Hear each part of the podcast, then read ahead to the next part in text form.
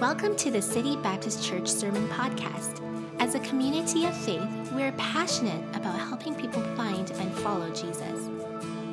Good. Well, we're in Acts chapter 17, and we are on the second missionary journey with the Apostle Paul, Silas, Timothy, uh, kind of the missions dream team, as we call it. Luke was with them for a while, the writer of the book.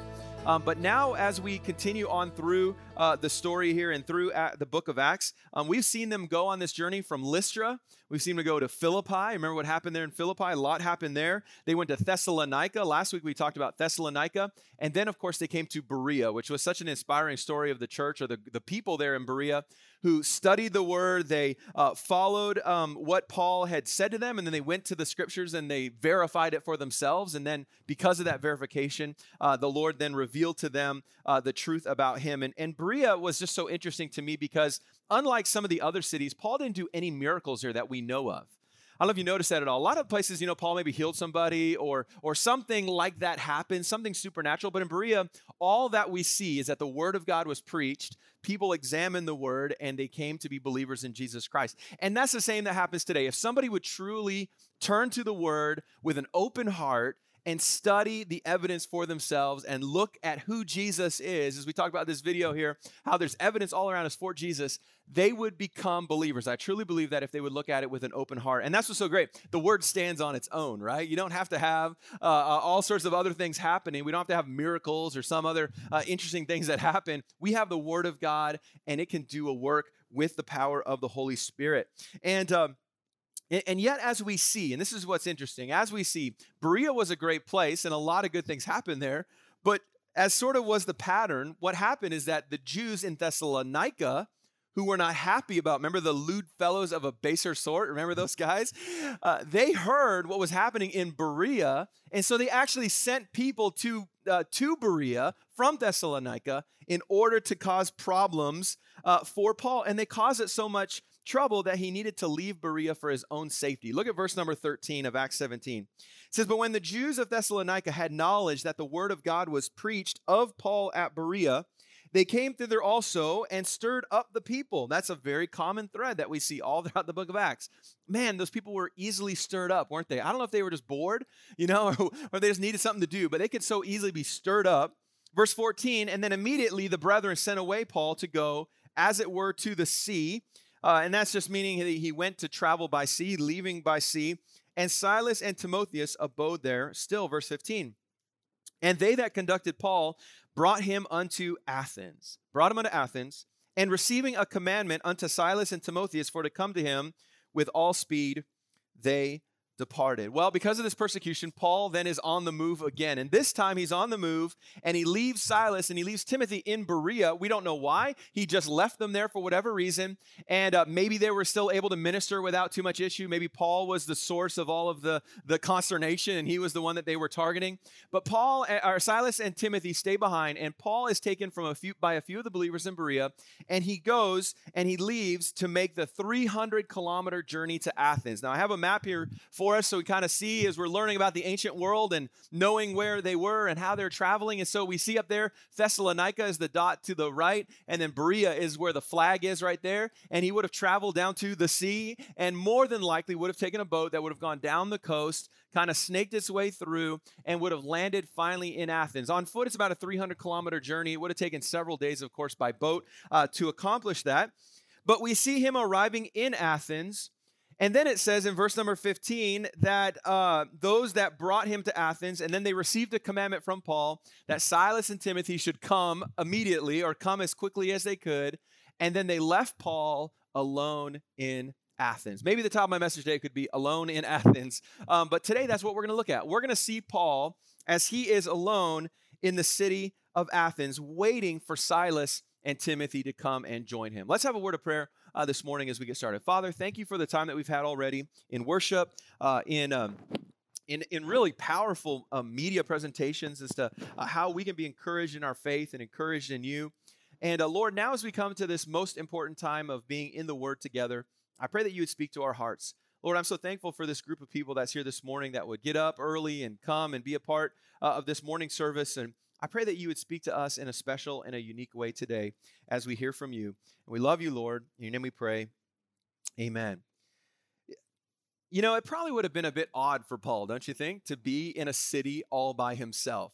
Now, I don't know about you, but I kind of like that feeling. I like sometimes to be alone. Occasionally, I will go and eat dinner by myself in a restaurant. Um, and it's not because I'm, you know, sometimes you see people in a restaurant, you're like, oh, that poor person. I like it. I don't mind, you know. I have no kids. I have no, uh, I don't have to talk to my wife. No, no, that's not it. Uh, but, uh, you know, I don't have uh, distractions. Usually I'll go and I'll just read or I'll even study. Sometimes I'll go and have lunch by myself as I study for a message or whatever.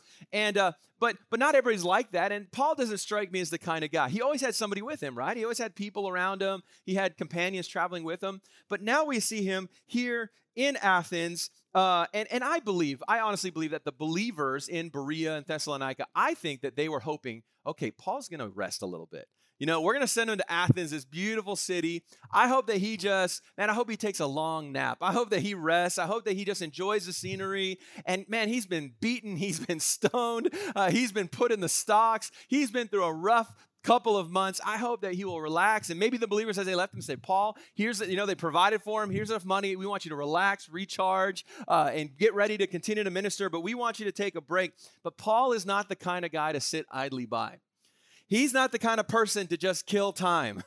He's not the kind of guy who just sits around. And so, what we see in this passage is maybe a sightseeing trip being turned into a soul winning trip for the Apostle Paul here in Acts chapter number 17. He is moved by the Spirit, as we will see, to share his faith. Now, at the very outset, to understand the implications of what is taking place here. Now, every city that he went to, you have to remember, every city that they went to on these missionary journeys was groundbreaking. It was maybe the first time the gospel had ever gone to that city. And Athens, this more than likely was the first time that the gospel came to these uh, to these people. And so for us to really understand what's going on i want us to put ourselves in paul's sandals a little bit this morning as we get started okay? So strap those sandals on and uh, get ready because we're going to try to understand a little bit what it would have been like to be alone in the influential center of thought university city called Athens. It was a part of the Roman Empire, but because Rome respected that Greek culture so much and they respected what they had accomplished there in Athens,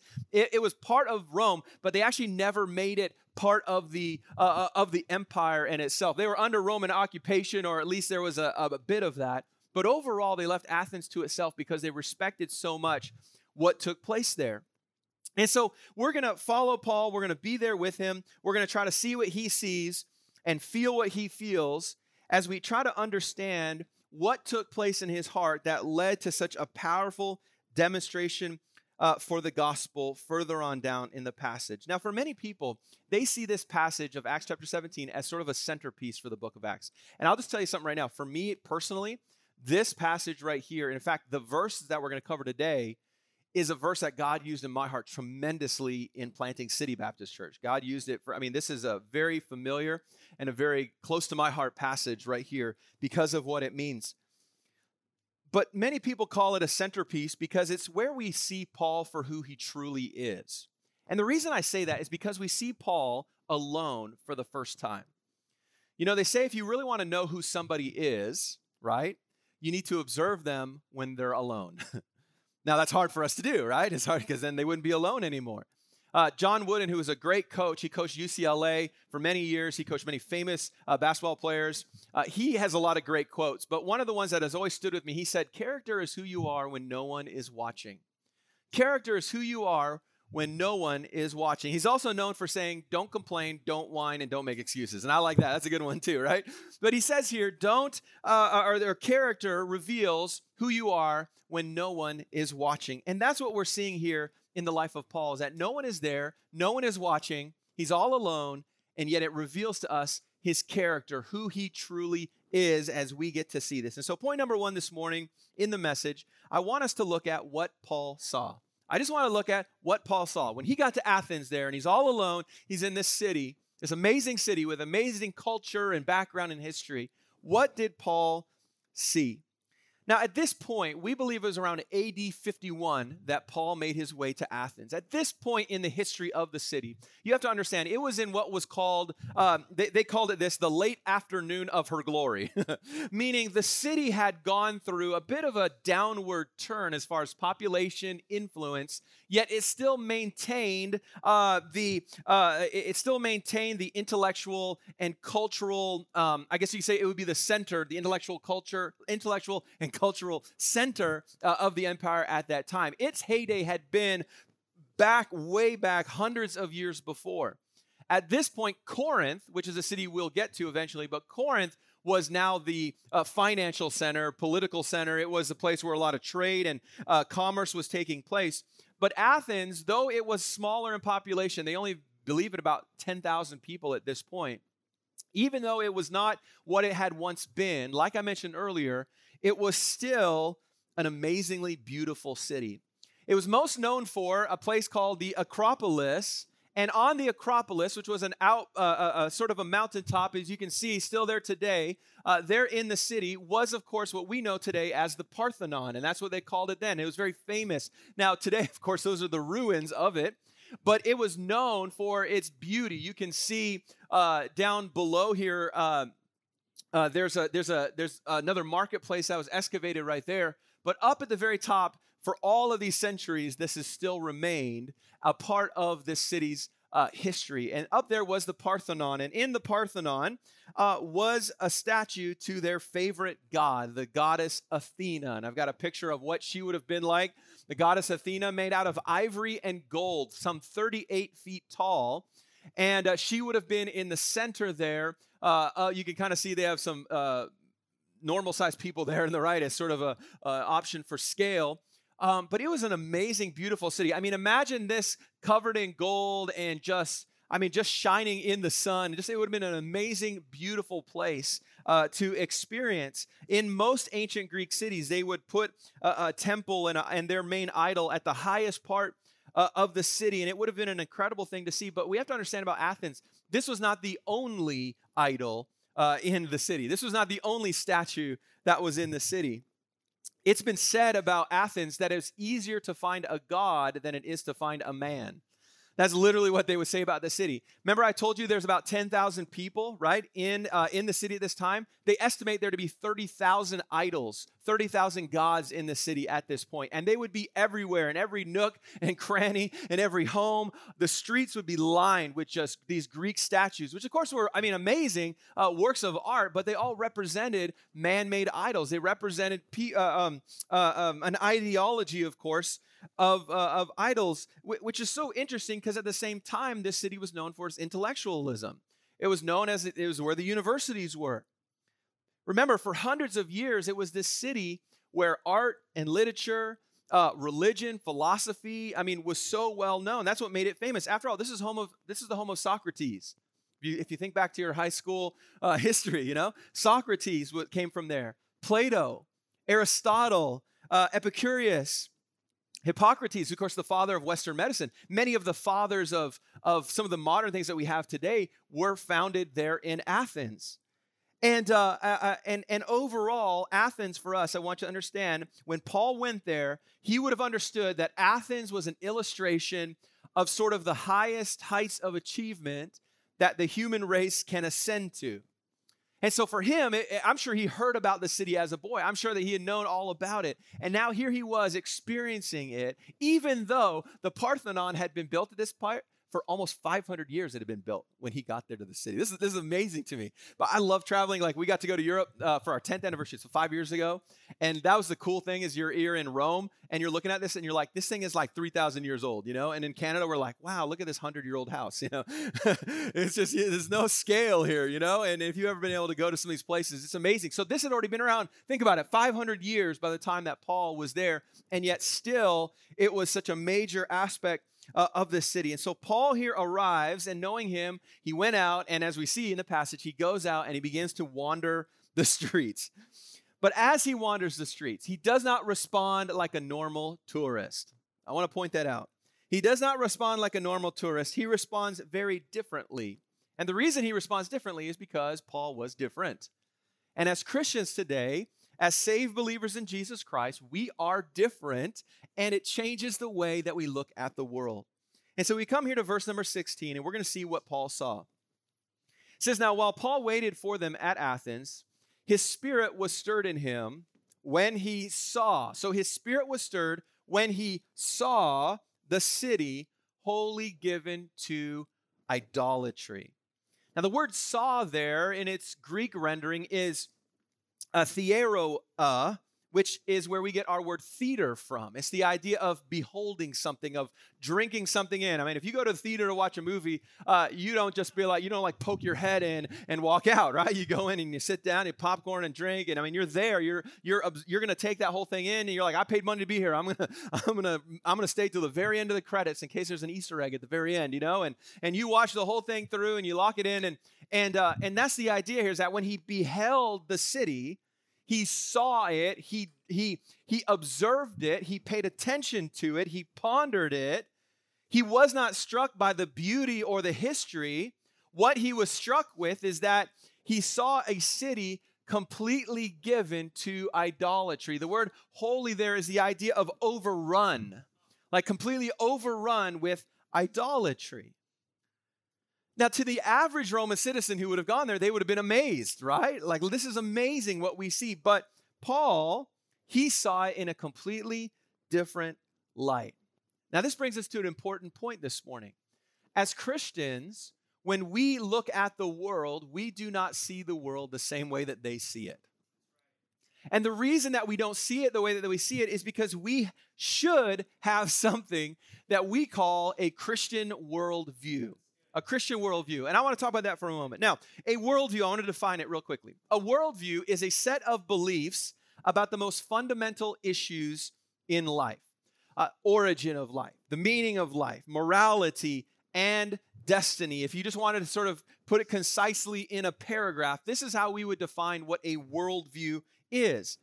And a person's worldview allows you to answer questions about this subject in the grander scheme of things just by how your worldview is shaped. Now, when a person becomes a Christian, and this is what I wanted to get, when you become a Christian, your worldview changes completely. Completely, your worldview changes. Why? Because within us and within the story of the Bible, what we begin to understand is that there is a set of beliefs about God, there's a set of beliefs about creation, there's a set of beliefs about humanity, there's a set of beliefs about sin, there's a set of beliefs about redemption, there's a set of beliefs about the kingdom, and those beliefs, along with the story of Scripture in its entirety, you always talk about the thread that runs throughout the Bible, those things combined give us and shape our view of the world, the way that we look at things. You know, we as Christians enjoy a lot of things that the world enjoys. I mean, that's obvious. We enjoy, uh, you know, the scenery and we enjoy all of these aspects. We enjoy technology and whatever it is that, that the world does create, and we enjoy them, but we look at them very differently. You know, as Christians, we look at art very differently, right? You know, to the world, they may look at a piece of art and be like, wow, this artist is amazing.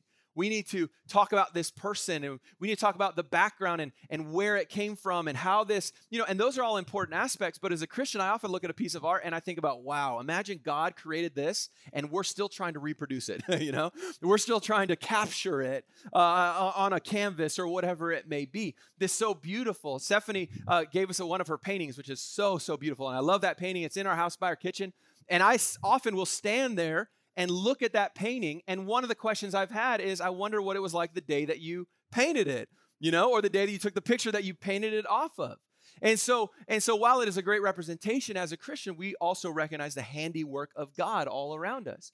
Not only do we look at art differently, but we look at uh, music differently.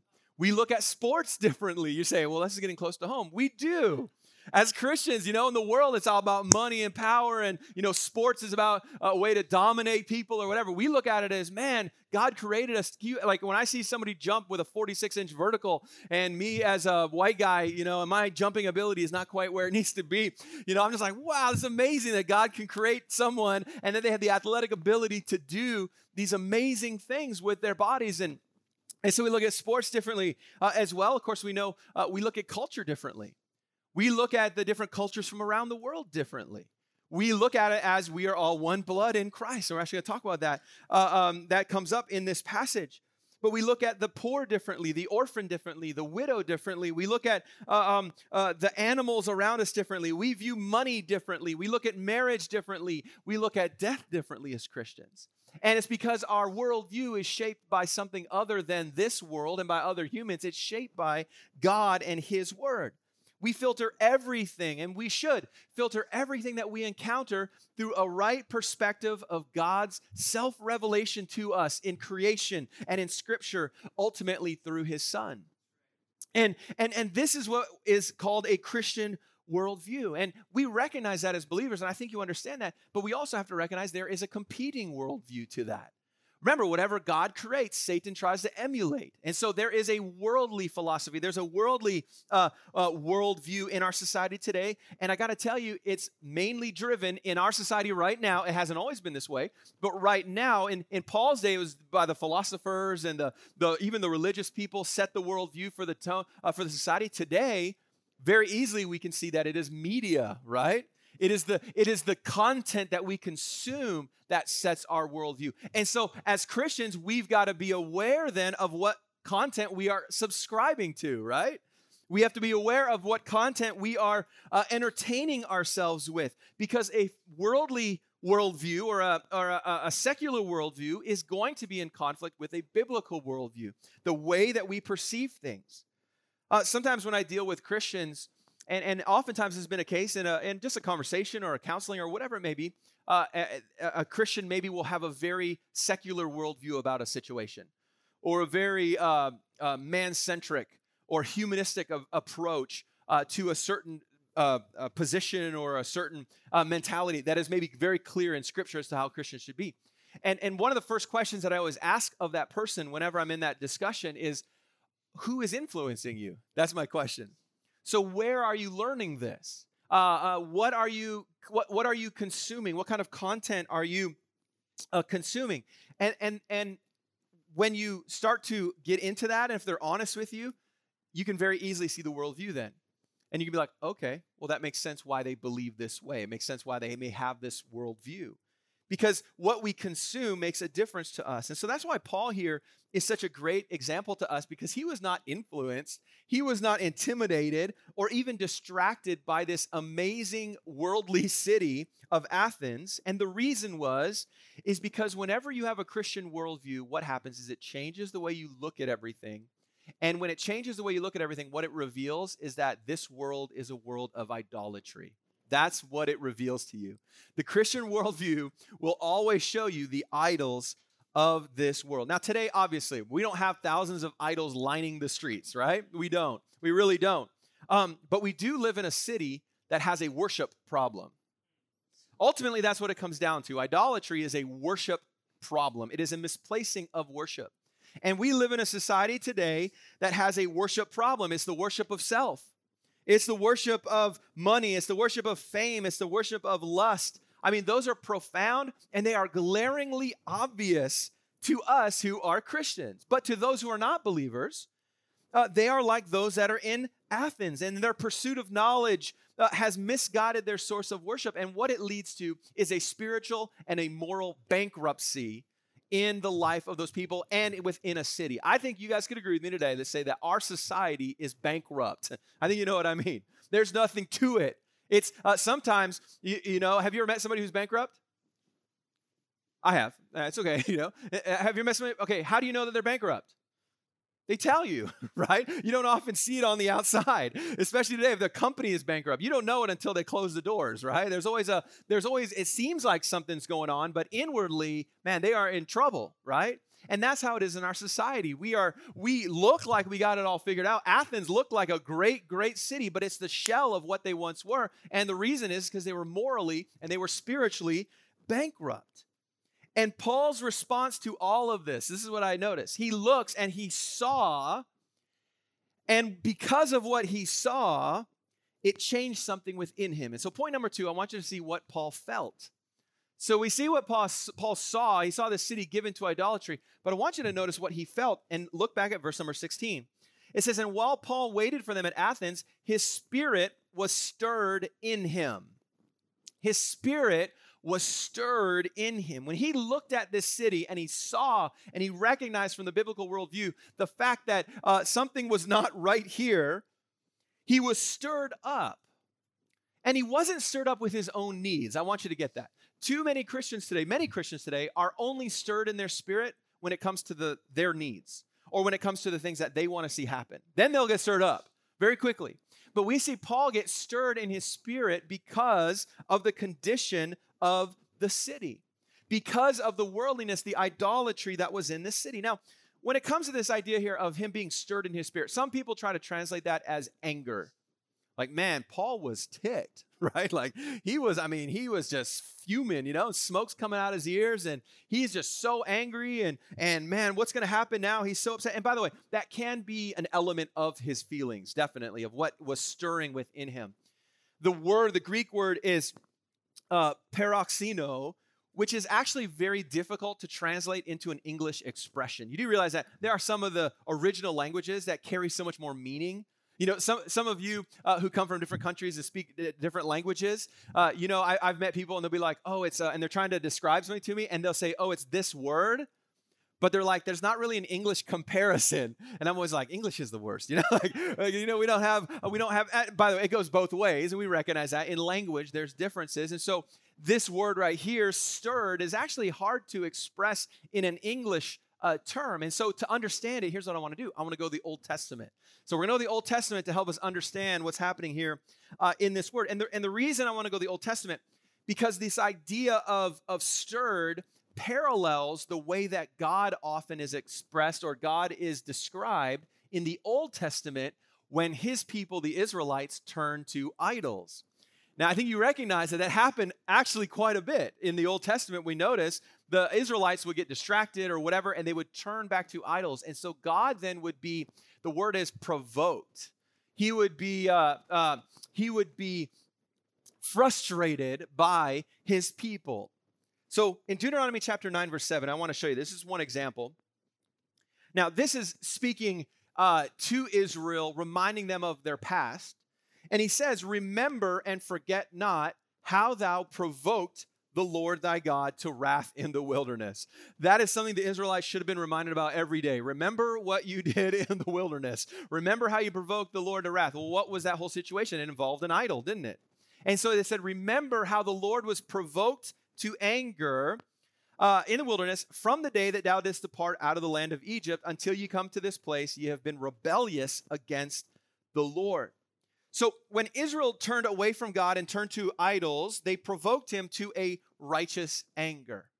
Now, oftentimes what is so interesting is people look at the Old Testament, they're like, God was so angry in the Old Testament. Like, did he go to therapy between the, you know, the 400 years between the Old Testament and the New Testament to get things all worked out? No, here's what you need to understand. Anywhere in the Old Testament where we see righteous anger, right? God is holy, God is perfect. So it is a righteous anger. It is, it is pure and perfect in his anger towards sin we always see paired with it love.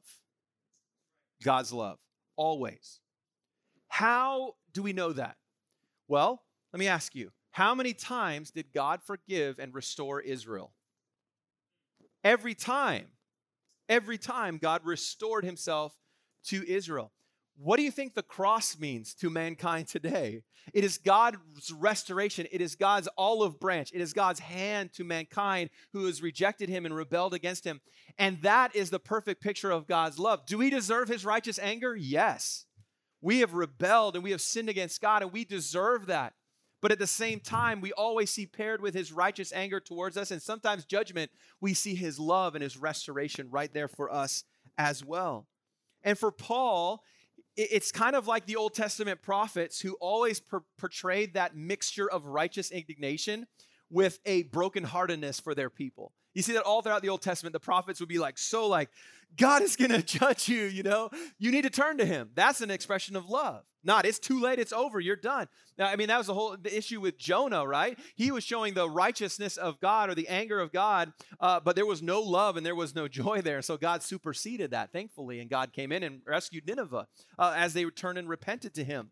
Um, but this is sort of what we see with Paul here. He was righteously angered and there was indignation about the idolatry, but at the same time, there was a compassion for them. In other words, he was motivated for love by love for the city, just like Jesus taught in Matthew chapter 22. Remember, Jesus said, Thou shalt love the Lord thy God with all thy heart, with all thy soul, with all thy mind. This is the first and great commandment.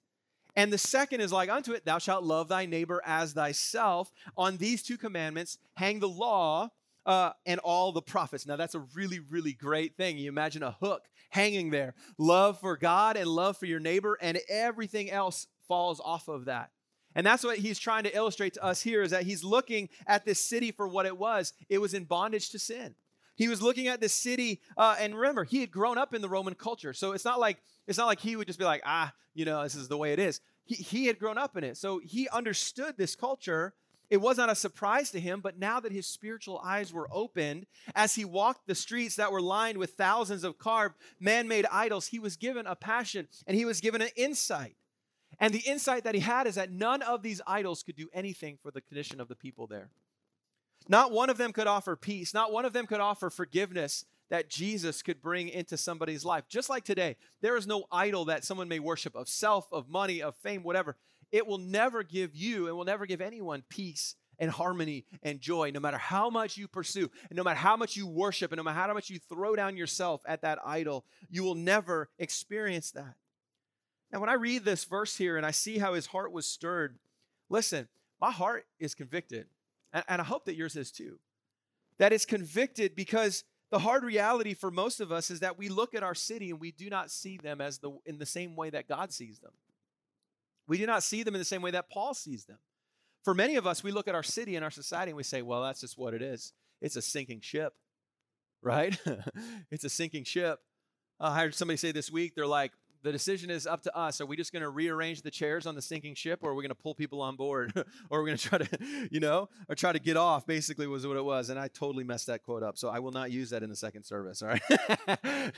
uh, that's what happens when you try to remember things you didn't write down. But but we should be under conviction because we don't see them in the same way.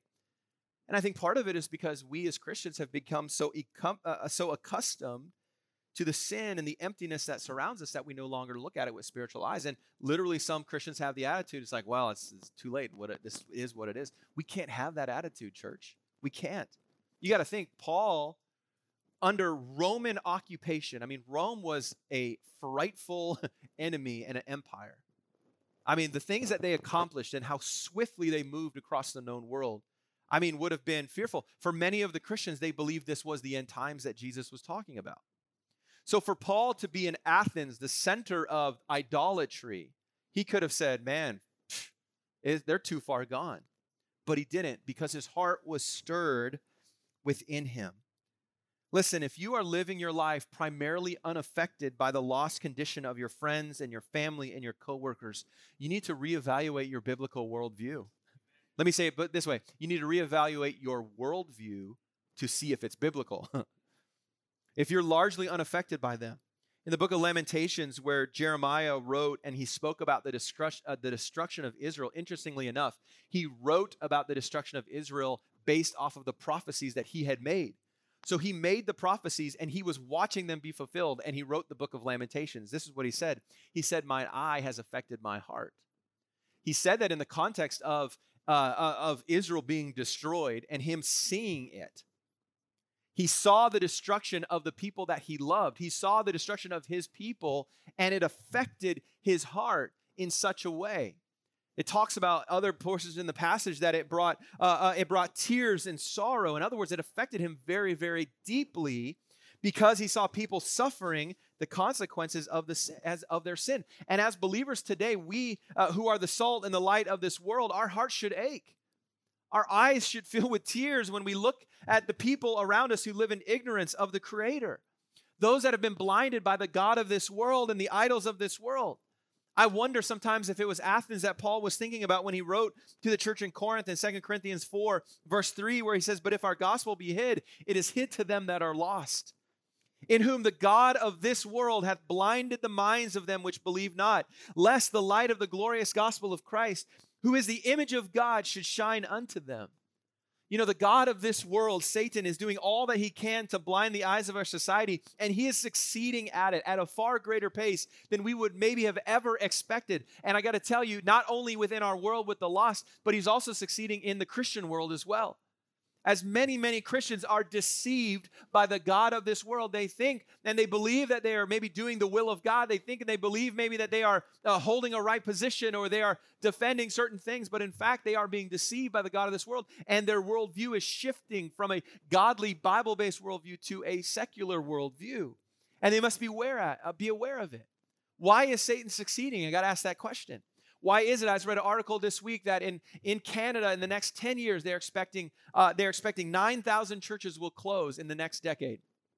9,000 churches in our country will close in the next decade. Uh, by the way, far less will be planted or revitalized. Those are buildings, not just other, you know, there's a lot of churches that are rented facilities like us. Now, over 9,000, they estimate buildings will be closed in the next decade. I wonder why that is.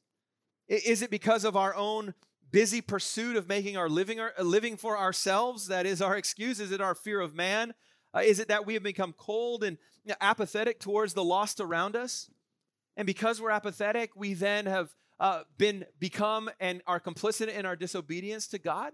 We're not following what he taught us in, in the book of Mark, where he said, Go all the world and preach the gospel to every creature. Listen, when we consider the seriousness of it, of, of this, when we consider the effect that it had on the Apostle Paul, oftentimes when I look at my own life, I am grieved in my own soul, grieved in my own soul because of my lack of love for God and for those who need him. You say, "Well, you're the pastor. That's that's kind of disturbing to hear." It's true though. It's true.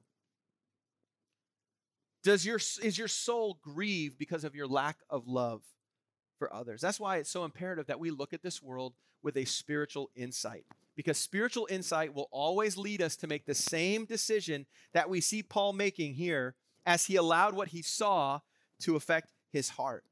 You know, Paul could have remained indifferent, couldn't he? He could have remained uh, detached. He could have been like, well, come on, you know, Silas and, and Timothy, when they get here, then we'll do something about it. But not Paul, because that what he saw affected his heart, and that then developed passion within him. I think about Jeremiah in the Old Testament, Jeremiah 20, verse 9, where he said, His word was in my heart as a burning fire, shut up in my bones. And I was weary with forbearing. He says, I was weary waiting around. I could not stay. I had a fire. I had the gospel within me. I needed to go out and I needed to do something. And Paul here was moved in his spirit. He could not sit idly by any longer. And when you come back next week, we'll talk about what happened because I want to end the message right here today. Because I believe what we have talked about is a great place for us to stop and to consider in our own hearts the message of verse number 16. You say, We're only covering one verse today? Yep. I, think maybe it's the first time in the history of our church that I've only preached on one verse, but there's so much here that I believe is so important for us. I got to ask you, what do you see and what do you feel when you look at our city today? What do you see and what do you feel when you look at our city today? Does it affect you in any way at all? In your heart, are, are you bothered at all uh, by the fact that millions of people are being deceived? Does it stir your soul to know that as a Christian, you have the answer to what our world is pursuing? My message or my goal for the message today is simply for us to take a look at our own hearts and to evaluate how we look at this world. You know, as Christians, we realize that this world is not our home, right? We love that old song, "This world is not uh, my home. I'm just uh, passing through," you know, and uh, and we're moving on to a heavenly place, and we and we recognize that. But we also have to remember that we are here for the time that God desires for us to be here. And what we do know this is that God has placed you in this city right now for a reason. God has placed you in the workplace that you're at right now for a reason. God has given you the family that you have, the, uh, the, the, the circle of influence that you have right now for a reason. And the only way for you to truly fulfill your purpose is if your heart is stirred, stirred by what you see. If your heart is stirred by what you see. If it's not, if you are indifferent, if you are uninfluenced Perhaps your heart is cold this morning. Perhaps your heart is, I don't know, shriveled up, like the uh, like the Grinch, the tiny little heart right now. Here's the good news: is that it doesn't take much to restore that passion for other people. It doesn't take much to restore a love and a kindness for others. Maybe right now you're just frustrated with everybody. Right now you're just frustrated with the whole world and you're just like, what is wrong with everyone? Listen, a few minutes alone with the Lord, a few minutes alone confessing your hard heart to God. That's one of the things I pray almost every single day. Lord, forgive me of my hard heart. Create in me, give me a heart of flesh, remove that heart of stone. Now, that's in a picture, of course, of salvation, but it's also a picture of how we approach this world.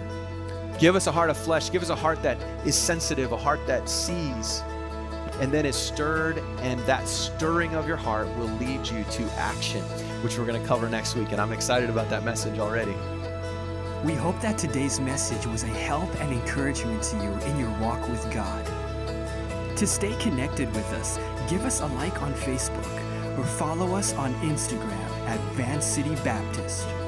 Our prayer is that God will grow and bless you as you pursue His will for your life.